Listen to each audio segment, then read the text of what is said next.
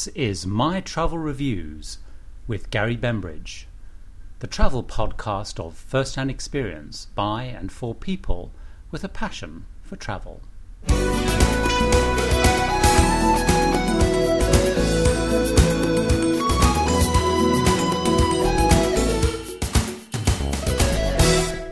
Hello, and welcome to this week's podcast. This week on the podcast, My Travel Reviews, we're going to be looking at cruising and specifically tips for first time cruisers. The reason for that is I have received an email from Mike Thomas, based out of the UK. The email came as a result of a long running blog that I've had called Cruise Links, which I'll give you the address a little bit later. This particular uh, blog has been picked up by a number of national newspapers in the UK, such as the Sunday Times, who's referred to it. Now, Mike has read a review I've written of the P&O cruise line, which is owned ultimately by Carnival.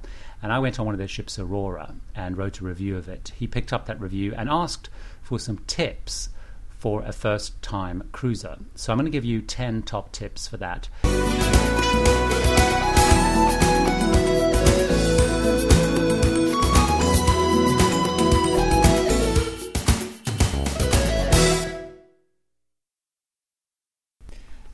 And so, Mike, here we go. Here for you and anybody else going on a cruise for the first time are my top 10 tips.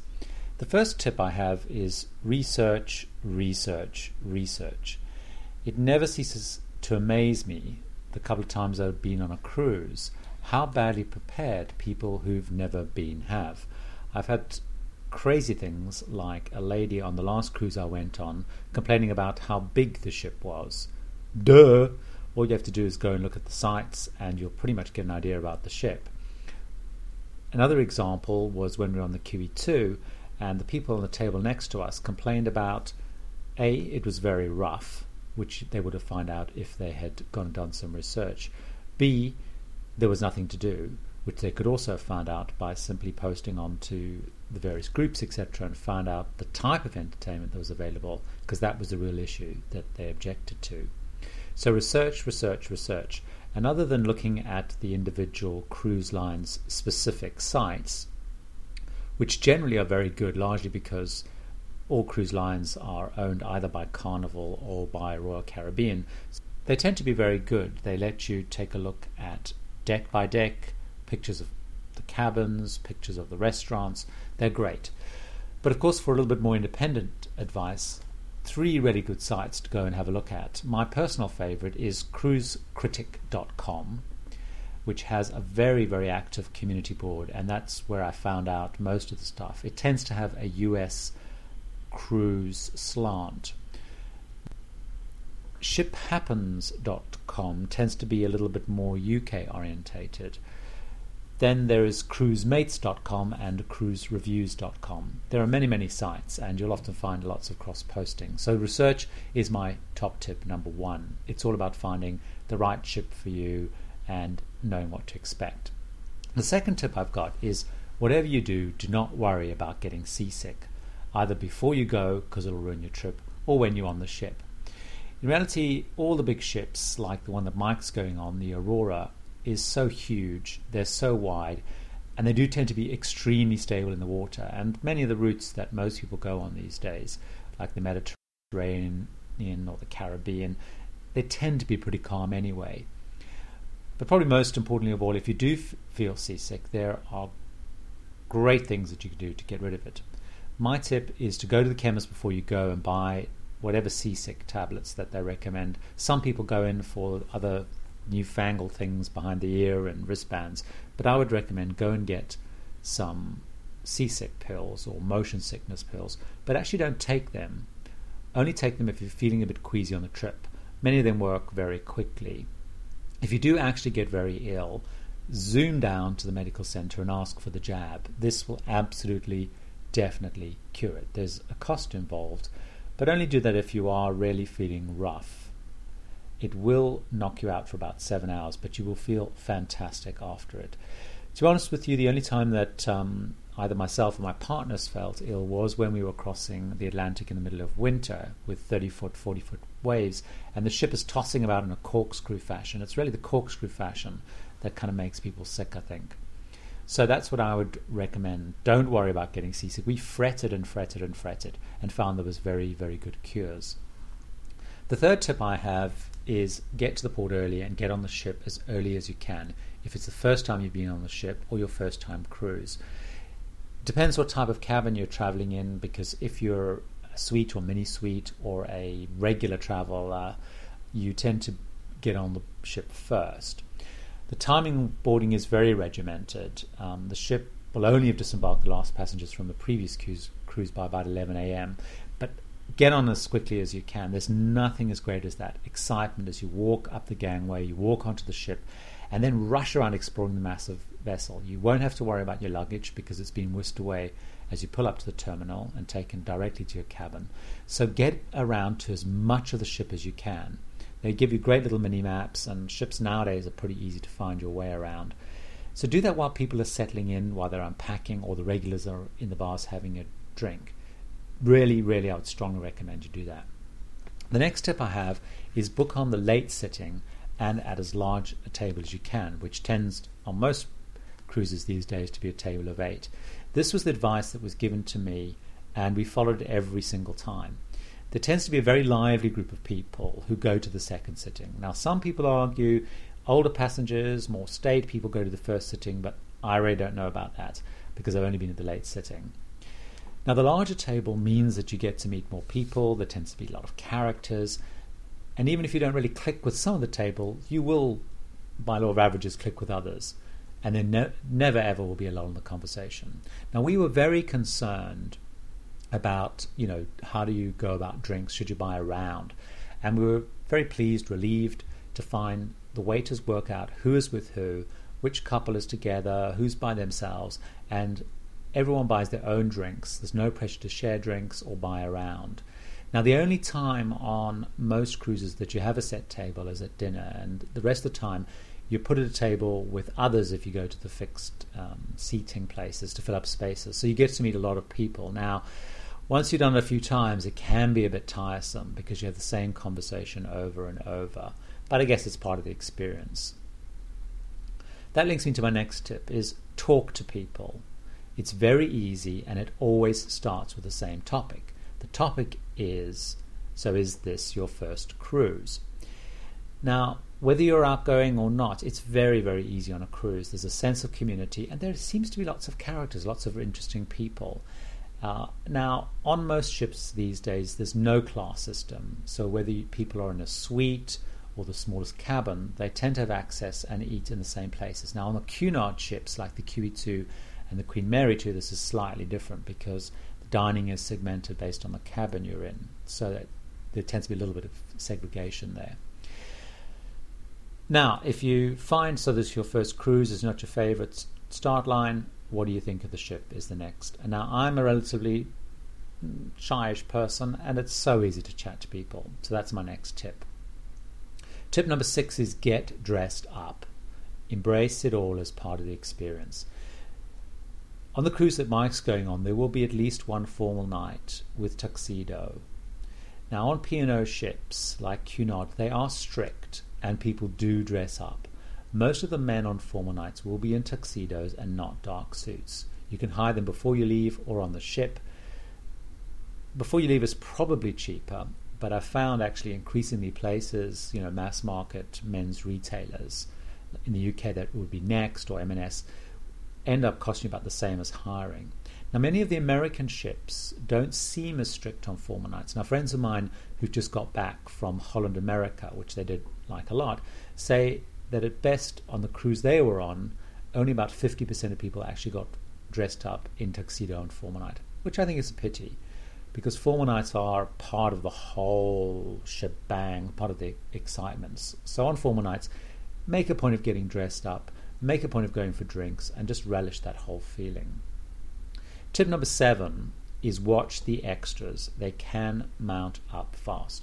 Now, although in theory cruising is supposed to be an all inclusive holiday, it clearly isn't. There's a lot of pressure to get prices down, and so it's very easy to find when you're on a ship that you're spending $100, $150 or more a day very easily between two people. That's because ships nowadays are working very hard to get you to spend more and more money on the ship, partly, I guess, to compensate for the very competitive fare structure. Now, things like drinks tend to be reasonably priced on most cruises. That, I guess, is due to the duty free aspect. But everywhere else, they'll be trying to get you to spend. So you'll find every time you turn around, it feels like the onboard photographers are taking pictures. They are quite expensive to buy. Now we tend to not really buy a lot of those photographs. We like to buy one of, the, of our table that we're with uh, and take the rest ourselves. And good digital cameras nowadays do a pretty good job. But some people I know really really like that. Watch out for things like bingo. Bingo now is very expensive. Trips and excursions are not massively cheap and also consider if you really want to go on an organized trip at all stops, or whether it's worth doing your own thing at some. And that again is worth researching, chatting on the groups, finding out what people have done, because most ships stop at the same kind of ports, so people have, have pretty good advice. But watch out, even the shops, should you buy a, a chocolate bar or something, you sign for it. So it's very easy to spend more than you think you're spending. So our tip is watch it and every now and again just go and get a printout. We found the best way to control spending was to get a printout every four or five days and it kind of helps you get uh, things in perspective. Last cruise we went on, the two big things was we used the spa and we actually found treatments are getting very expensive and I'm not sure such good value for money anymore because when on cruises, people want to go and treat themselves. So I think they're taking uh, liberties there. And of course, you'd better watch that casino. You can sign for up to $3,500 on most cruises. So watch it. My next tip, tip number eight, is stay on the ship at some ports. Now, clearly, you need to choose very carefully which ones you, you stay on. And again, that's my point about doing some research before you go. Sometimes the ship will dock near the town, or if the port is particularly attractive, then staying on board means that you've got all of the f- facilities because they're all open, but you have them to yourself and a few others. That's often the day that I go around taking all my photographs of the ship because you can kind of do it without people everywhere. Most liners these days lay on a free shuttle bus to the nearest town centre, so it's easy to pop off, at, you know, when you want to and go and have a look around. The danger of booking tours, in my view, at every stop is you you end up getting up early every day, hurrying on a tour, hurrying around all day, getting back, getting ready for dinner. And by staying on board or doing your own thing, just help slow the pace down a little bit. You've got more time to enjoy facilities, more time to explore the ship, and importantly, if you're on a warm cruise with lots of children, it means you can also get to the pool, which is always a, a difficult thing to do otherwise. My next tip bring cash for tips. Now, the tips are a very important part of the room steward and the waiters. Now, most liners do not include tips. Some, like Cunard, give you the option, and other liners will have tips all inclusive. So check before you go. But most liners, tips are not included. Now, P&O, for example, I think are probably the best at explaining it on the ones I've been on so far. They have a, in the room they have a little guide with the recommended amount, they normally give you envelopes to put the tips in to give to the room steward and the waiters. Now, tips are given to the waiters on the last evening dinner, and it's considered very poor show not to go to dinner on the last night. But you always spot tables which are clearly avoiding last night, which I think is kind of a pity. It is important because tipping is their main income, and actually, the stewards at the table, the stewards in your room, do not earn a lot of money, so tips are very important. I can't remember the exact amount, and there's different recommendations. I think it's around about one pound fifty, so about two dollars, three dollars per passenger per day. So you need to give that to the room steward, the butler if you're in a suite, and the two waiters. Now the people serving drinks get commissions, and, and you never need to tip those. And again, you might want to check in the groups for your particular liner, as well as look in the brochure about what the recommendation is. My last tip is there's so much to do on the ship that every evening before you get into bed, get out a marker pen, go through the next day's newsletter, which will be four, five, six pages long. It'll be left at your cabin while you're at dinner. And just try and work out and negotiate with your partner or, or whoever you're traveling with what you're actually going to do next day. There's events, there'll be talks, there'll be quizzes, there'll be shows, there'll be bingo, etc., etc., etc. So it's always worth negotiating and making sure that you're up on time. There is so much to do. Generally, I say try and see the evening shows in the theatre. A lot of people criticize the shows, but generally, it's a young bunch of kind of promising artists. They really do give it their all, and generally, they're pretty pretty good. So those are my tips, Mike. Especially hope that you found those helpful. If anybody has any other tips, you may want to drop me an email, and you can get the email address via the via the blog, and the blog is mytravelreviews.blogspot.com. And I'll put the links to those sites that are recommended. And so, enjoy the cruise.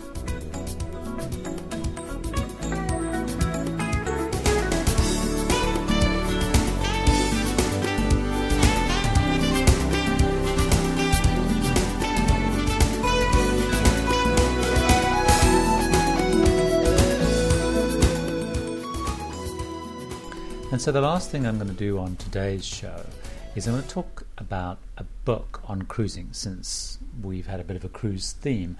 And this ship is called Cruise Ship Blues The Underside of the Cruise Industry, and it's written by Ross A. Klein and published by New Society Publishers, which you can find more about them at www.newsociety.com. And this is billed as revealing the dark underside of the industry. And what it says on the back of the, the book here is author Ross Klein first contrasts passengers' high expectations with the seedier reality of meals, accommodation, and facilities on board. He then explodes the myth of the cruise as an all inclusive vacation, rings the alarm about cruise ship safety, reveals the industry's dubious environmental performance, exposes the workers' experience in those sweatshops at sea, and takes apart the industry's consumer friendly facade. And it's described as a harsh critique from a self confessed cruise junkie. In fact, his site is actually uh, cruisejunkie.com. Now, this book is okay, although to me it seemed to be stating a lot of the obvious. And he does tackle those various industries, uh, talks a little bit about you know how things are not all inclusive a little bit I spoke about in the tips but spends quite a lot of time talking about the problems of the environments and this book is largely involved with uh, various charities to do with the environment and talks a lot about Alaska specifically. It then talks a lot about the way that the various staff, particularly kind of the below the deck, the non officer, non senior staff are recruited and how badly they're paid and, and their bad work conditions, and talks about that in some detail. The other thing which is very interesting is, and I suspect this is where a lot of his venom comes from, is he talks about customer service and talks a lot about the letters that he wrote to various cruise lines, the complaints that he made when he was on board various ships, and how he basically got pretty poor service. He does actually, though, explore some of the various more serious problems. The book is is okay. It's feels a little bit fluffy, although he's clearly done a lot of research and he does cover those topics. There's another book that I'm reading at the moment which probably does a better job and is probably better researched in my view and is probably a little bit more comprehensive. But it is an interesting enough book. So it's Ross Klein, Cruise Ship Blues. I bought this off Amazon, so you can get it off amazon.co.uk or amazon.com. I will put a link onto my site, uh, onto the blog if you want to read more about it. And of course, at the end of the show, I will give you all the various sites and the blog that you can look at. So, Cruise Ship Blues, the underside of the cruise industry, Ross A. Klein, for me, gets a maybe.